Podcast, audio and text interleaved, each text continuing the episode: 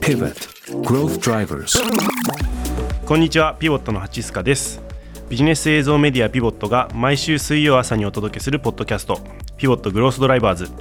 日本のものづくりをリードするフロントランナーをお招きして明日活かせるものづくりのヒントを学んでいきます。この番組を楽しみに聞いてくださっている方はぜひ、えー、ポッドキャストやピボット公式ツイッターをフォローしていただけると嬉しいです。今回からお送りするトピックはですね、えー、世界トップのプロダクト企業で活躍する営業チームの共通点といったことで、えー、ゲストにですね、えー、リンクトインスラックなど名だたる SaaS 企業の営業チームに従事し現在はノーションジャパンの Head of Sales を務める生垣侑依さんをお迎えしています。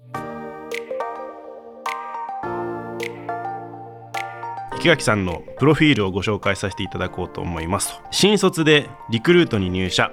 営業キャリアを築いた後リンクトインで日本1号となる SMB セールスマネージャーとして活躍。その後スラックに転職し3年半で組織が10倍になる中セールス部門をリード。えー、2022年2月よりノーションにて日本の Head of Sales としてご活躍と。みんなが使っていると言っても過言ではないの嬉しい。ノーションはもうファンが多いなっていうイメージが結構やっぱりあるんですけどノーションさんを選んだきっかけとか背景とかってどんな感じですか？私もともとずっとキャリアの中でこう一貫したパーソナルミッションみたいなものがあって、うん、まあ、やっぱり日本のマーケットとか日本のこう職場環境にいいインパクトを与える素晴らしいプロダクトを、まあ、素晴らしいチームを作って広げていくっていうことをやりたい。でそうすることによって私自身が日本のマーケットにインパクトを及ぼせる人になりたいっていうような、まあ、そういった自分のパーソナルミッションっていうものがあって、まあ、それを基軸に、まあ、リンクトインもスラックもノーションも選んできたわけなんですけれどもなのでやっぱりノーションにジョインしたタイミングって、まあ、日本で1人目の営業マネージャーを採用して、日本で市場を広げていくっていうタイミングだったりだとかあとあの実際にまあ素晴らしいプロダクトであるっていうことって素晴らしい人が作っていて、で実際にそのリンクトイン時代に一緒に仕事していた今のノーションの COO の Akshay っていう方だったり、うん、日本の代表の、えっと、西というものが、まあ、すでにノーションにジョインをしていて、うん、でもともと私たちみんなこうリンクトインっていう素晴らしいプロダクトを日本で一緒に推進してきたっていう素晴らしい同僚が入っている会社。これはもう素晴らしいに違いないと。で自分のパーソナルミッションみたいなところもさらに実現できるっていうことがなんとなく彼ら見ていても分かったしやっぱり自分もノーションを使っていてすごく思ったのでやっぱり彼らと一緒にプロダクトを立ち上げて日本市場への拡販をしていきたいっていうふうに思ったのが、まあ、背景と決め手ですかね。なるほどなるほどなんかめちゃくちゃ人のつながりというか、はい、これまで一緒にいた方とまた一緒に仕事をしてるって感じなんですねそしたら。そうですね。なので実際にリンクトイン辞めた時もまた一緒に仕事できるといいねって言いながら。素敵。はい。というわけですね今日はですねそんな感じでグローバル企業の文化みたいなところであったり、まあ、営業チームとしてのまさに先ほどお話もあった、えー、素晴らしいプロダクト。プロダクトとの関わり方のですね二軸についてですね深掘りしていければと思っておりますで今回も3つのパートに分けてお話しできればと思っています。えー、パート1として、えーと、グローバルで強いプロダクト組織の共通点、えー、パート2としてですね、え、ビジネスチームがプロダクトをグロースさせる方法。え、パート3として女性管理職のロールモデルとしてですね、えー、まさに先ほどパーソナルミッションおっしゃっていただいたと思うんですけどそこの部分もパート3で深掘りできればと思っております。というわけでまずパート1としてですね、えーとグローバルで強いプロダクト組織の共通点といったところでそもそも今のノーションでの生垣さんのお仕事ってどういうことされてるのかなっていうのを改めてお伺いしてもよろしいですか？役職名としてはまあ Head of Sales という形なので営業組織をリードしている、えー、立場になります。で少しユニークなところで言うと、まあ、あの私が1人目で入った時に、まあ、自分もプレイヤーとして営業をやりながら、えっと、 Head of Sales としてチームを作っていくっていうことを最初1年間やってでその後に、えー、完全なこうピープルマネージャー管理職というような形で今年の2月からですね、うん、あのやっているというようなあの形で自分自身もあの営業の数字を持って自分自身が営業活動してっていう1年を経て今のヘッドオブセールスっていうのをやっています。で、まあ、組織としては、えー、アカウントエグゼクティブと呼ばれる新規でお客さんを獲得してくるチームと、アカウントマネージャーと呼ばれる、えー、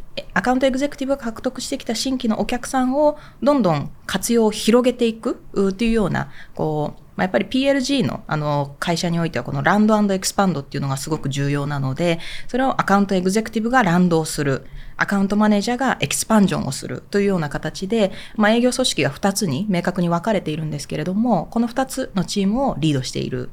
役職になります。まさに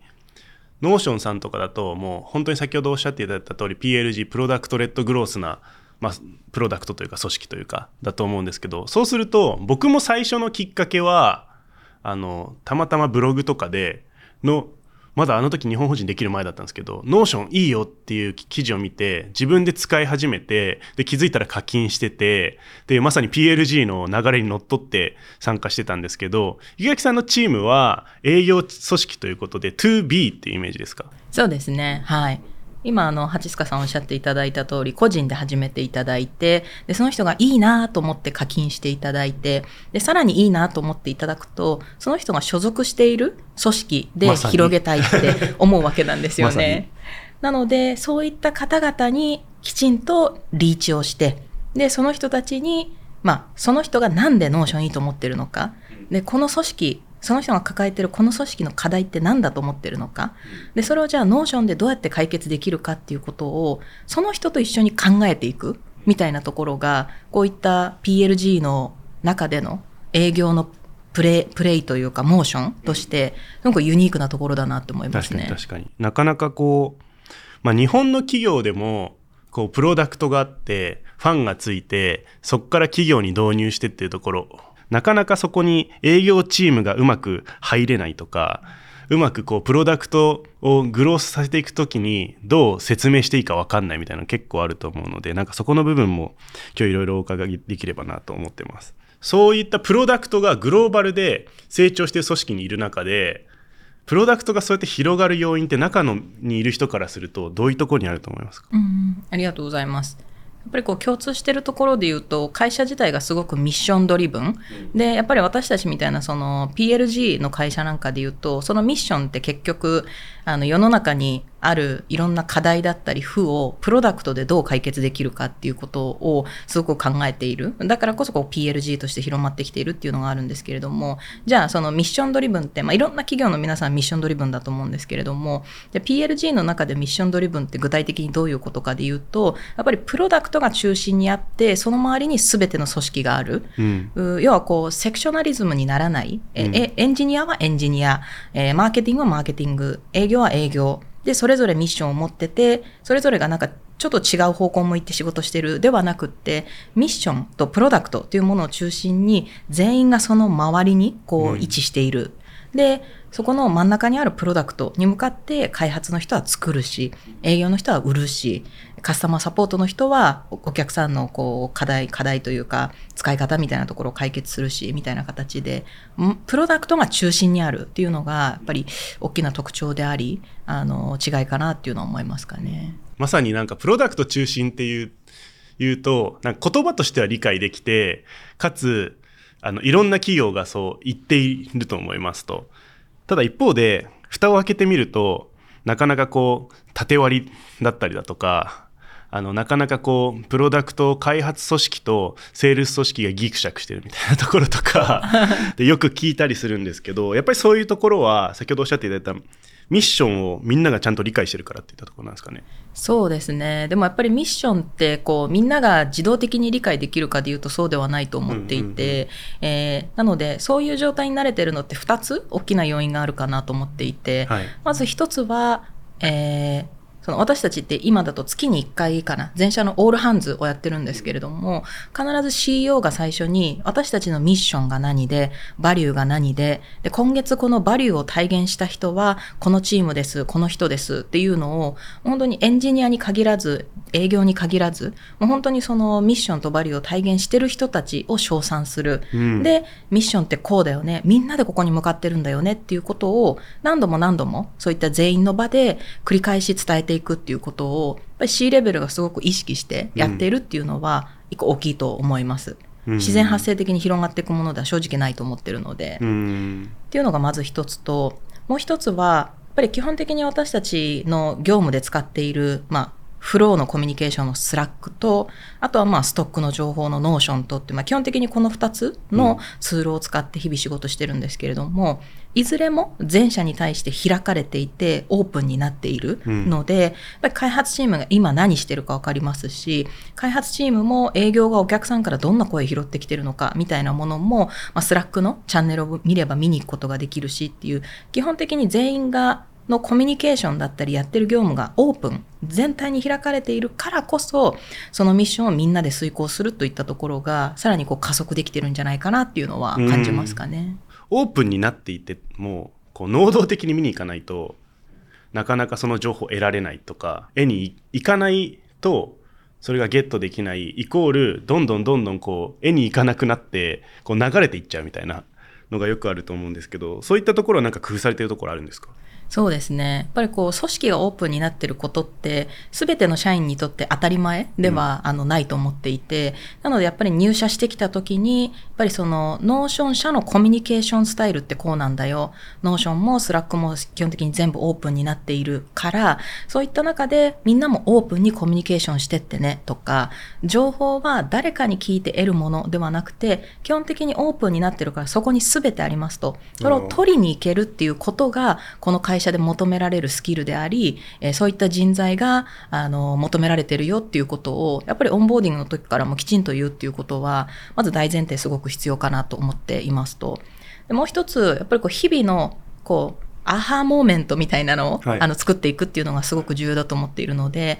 例えば営業がどっかで発言をしました。私がそれを見て、あ、これってエンジニアの誰々さんなら答え持ってそうだなって思うことに対しては、もうそのエンジニアさんの名前をこう、あえてメンションする。スラックの中で。で、そうするとそのエンジニアの方が、あ、それ僕裏側の仕組みわかるから、こうこうこうすればいいよ。お客さんにこう伝えてねっていうふうに、ザザザっと答えてくれるんですよね。なんでこう、なかなか営業ってこう開発と関わる機会とか、そういったオープンなコミュニケーションの中で自分の部門以外の人が何かこう発言をしたら助けてくれるっていう経験って、そもそもそんな経験持った人って世の中にあんまりないと思っているので、でねうん、それをやっぱり作っていくっていうことを、あの、やりながら、あ、こういうことなんだ、オープンコミュニケーションって。あ、こういうところでこういう発言したらエンジニアの皆さんが助けてくれるんだとか、そういった体験をちょっとずつ積んでいくっていうことも、日々の業務の中では意識してることですかね。はあ、なるほどな。なんか、めちゃくちゃマネージャーの鏡な背中で見せている感じの。いやいやいやなるほどですね。なんかそうすぐメンションするって時に多分この人に聞けばいいって思いつくかどうかがまず一つ壁がありそうな気がしますね。なんかそれって普段例えば営業は営業で仕事してて、まあ、エンジニアはエンジニアで仕事してるとなかなかこれの課題を解決できる人はこの人だって結びつかないと思うんですけどそこってなんかどうやって結びつけてるんですか？あの2つあってまず1つはなんかそもそもこういった PLG の営業組織におけるマネジメントってあんまりこう自分のメンバーの日々の行動管理というよりかはみんながこうお客さんに、ま、日々対面してる中で日々のお客さんからの課題とか、それをノーションで解決できるかっていうことを一つでも多く解決できるように、社内で必要なリソースを当てがったり、社内で必要な人とこう繋いであげたりって、そういうことをしていく。そうすることによって、一営業ができることを増やしていく。お客さんに提供できる価値を増やしていくっていうことがすごく重要だと思っていて、なのでそこはマネジメントがやっぱり意図的に、あ、じゃあ、こういう課題だったら誰に聞いたらいいかなとかっていうことを意識して繋いであげる。で、私自身がそれをどこで学んでるかっていうと、もう、スラック自体がもうめちゃくちゃオープンなので、うん、いろんなところで誰かがこういう発言すると、あ、この人がいつもサポートしてくれるなとか、そういったのがなんかこう、全体眺めてると、なんとなく感覚でつかめてくるんですよね、はいはいはい。それもオープンだからこそってことですね。そうですね。スラックの中も。はい。なんか一個面白いチャンネルがあって、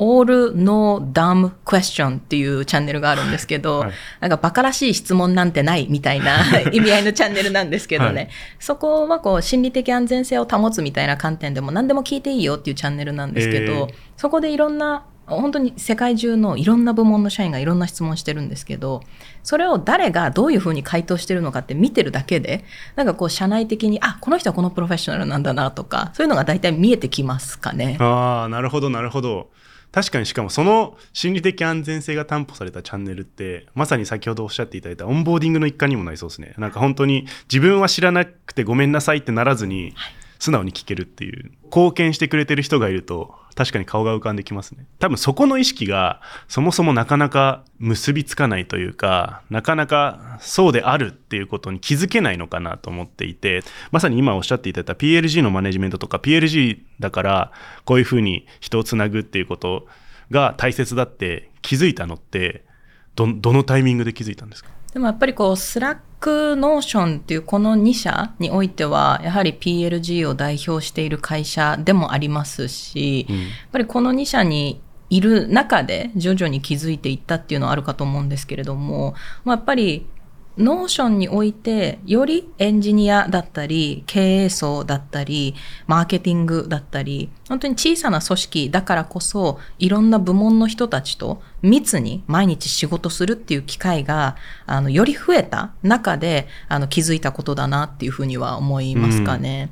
でやっぱりこう売り上げを上げるっていうことって営業の役割として求められてることなので、まあ、それはそれをやるっていうことは役割なのでやりますと。ただ結局私たちが売り上げを継続的に上げ続けられるうこの状態を作っていくのって結局はプロダクトが常に、えーみんなに求められるものでないといけないですし、常にこう新しくより良くなっていかないといけない。これがあることによって私たちがこう継続的に売り続けていけるっていうような状態を作っていけるっていう、なんかこ、ここがあの紐づいた瞬間っていうのが、あの、やっぱりこう、スラックからノーションに来て、すごく強く感じたこと、うんを、っていうのはありますかね。それって確かになんかこう大事だと頭で分かっていつつ結構中長期的な話プロダクトプロダクトのその改善もいくらこう高速とはいえもう明日には治ってるみたいなところとかってなかなかないじゃないですか。って考えるとなんかよくありがちなのが目先の営業数字とかいわゆる3ヶ月の売り上げが達成できるかどうかにフォーカスしちゃうとどうしてもそこがないがしろになっちゃう気がしていてなんかそこのマネージメントというか、まあ、目標管理かもしれないですけどとかってなんか工夫されてるとこってあったりするんですか？うん、ありがとうございます。やっぱりそのオンボーディング、さっき少しお話ししたオンボーディングの時に、あの、ま、毎日15分仕事終わりに、そのお客さんからいただいたプロダクトのフィードバックを、まあ、そういったフィードバックをするスラックのチャンネルだったり、ノーションのデータベースだったりがあったりするんですけれども、そのお客さんの要望のレベル感だったり、あの緊急性に応じて、あのきちんとフィードバックをしていく時間っていうのを毎日15分取ろうねっていうことで、もうカレンダーの中にブロックする、へー。私自身もやってたりするんですけれど、でもカレンダーの中に、こういう質問、こういう課題だったらこのチャンネルに、えーこういうフィードバックであればこのノーションのデータベースに行ってもうすぐリンクが貼ってあるので、すぐそこにフィードバックできるようにっていう風にへー。カレンダーにこうリンクを入れてみたいな形でちょっと工夫したりしてやってるんですけれど、まあ、そういったことをオンボーディングの中でフィードバックするっていうことが PLG における営業組織において重要だよ。で、具体的にはこうやってそれを実行するんだよ。みたいなところまで含めて話をするっていうのは、やっぱりすごく気をつけているところにはなりますかね。やっぱりなんかその哲学を習得した状態で池垣さんが一人目に入ってることがめちゃくちゃ強いなって 思いました。っていうのはやっぱりこうなかなかこう PLG の組織の中にいてもそれが勝ち筋であるとかそれが必要であるっていったところを理解している、まあ、営業マネージャーと言わずとも、まあ、プロダクト組織の中で開発以外の役割についてる人ってやっぱりなかなかまだ日本にいると少ないなと思っていて、なんかそうその先ほどスラックとノーションでそこを学んできましたってお話あったと思うんですけどそれってグローバル企業ないしそういう PLG 組織の中に行かないと学べないことなんですかね？なんかこれも一つのちっちゃな体験で、そこから得たことを今後にどう活かしていくかっていうマインドセットかなと思っていて、あの、ノーションに入って、多分2ヶ月目ぐらいの時に私サンフランシスコの本社に行ったんですね。はいで、その時に、あの、今週私1週間、こうこうこういう研修で日本からサンフランシスコに来ましたっていうのを、あるチャンネルにつぶやいたんですけど、そしたら、いろんなエンジニアのチームから、僕たちのチームミーティングに出てほしいとかあのミーティングセットしようみたいな形でバーってカレンダーが埋まってったんですね。すごいですねそれ。でこれはなんか違うぞって思ったんですよね。私これまでの会社と。いい意味でってことですね。本当に、うんはい。いい意味でこれはなんか違うぞって思う瞬間があって。で実際にミーティングに出た時に日本のお客さんってどんなこと課題に思っててうちのプロダクトってどうしたらもっと良くなるのかとかどんなフィードバックをもらってるのとか次の下期のプロダクトのロードマップに反映させるためにこうこうこういう項目を教えてほしいんだみたいなそんなミーティングだったんですよね全部。はい、なのでこれまでってやっぱり営業とエンジニアってすごく距離があってであんまりそういった体験ってしてこなかったんですけどまそそれを目の当たりにした時にあやっぱりフィードバックし続けるっていうことって営業にも求められてるし重要なんだっていうのを自分が本当に一人で営業をやってる時に本社サンフランシスコの本社に行って気づき、うんこれをマネジメントとしてどうやってチームの当たり前にしていくかっていうことをそこから考え出したっていうのはうんありますね。なるほどな。なんかそもそも、もうすごく一番最初の話に戻っちゃうかもしれないですけど、そもそもやっぱりそういう文化というか、エンジニア側からもそれを求める姿勢があって、で、求められるんだったら返さなきゃって言ったところでフィードバックしようっていうところもあって、で、そこがもうすでに双方で、なんだろう、連携できる空気というか、まさに文化がもうできてるって感じですね。多分世の中の SARS のプロダクトのエンジニアの皆さんが全員そういう人かでいうとそうではないとも思っていて、うんうんそこは会社の、まあ、バリュー私たちのバリュー4つのバリューっていうものがあって、えー社員に求める行動指針みたいな感じなんですけれども、うん。そのうちの一つにトゥルースシーカーっていうものがあって、うん。まあ、真実はすで全て顧客の中にあるっていうトゥルースシーカーっていうバリューがあるんですけれども、それを、えー体現できるエンジニアの方だったり、まあ、部門に問わず社員をそもそも採用しようっていうような採用プロセスがあって、で結果そういったエンジニアの方々が集まってなんかそういったさっきのような出来事が起こってるんじゃないかなっていうのは思いますね。そう考えるとだいぶ入り口からこの文化を作るための仕掛けが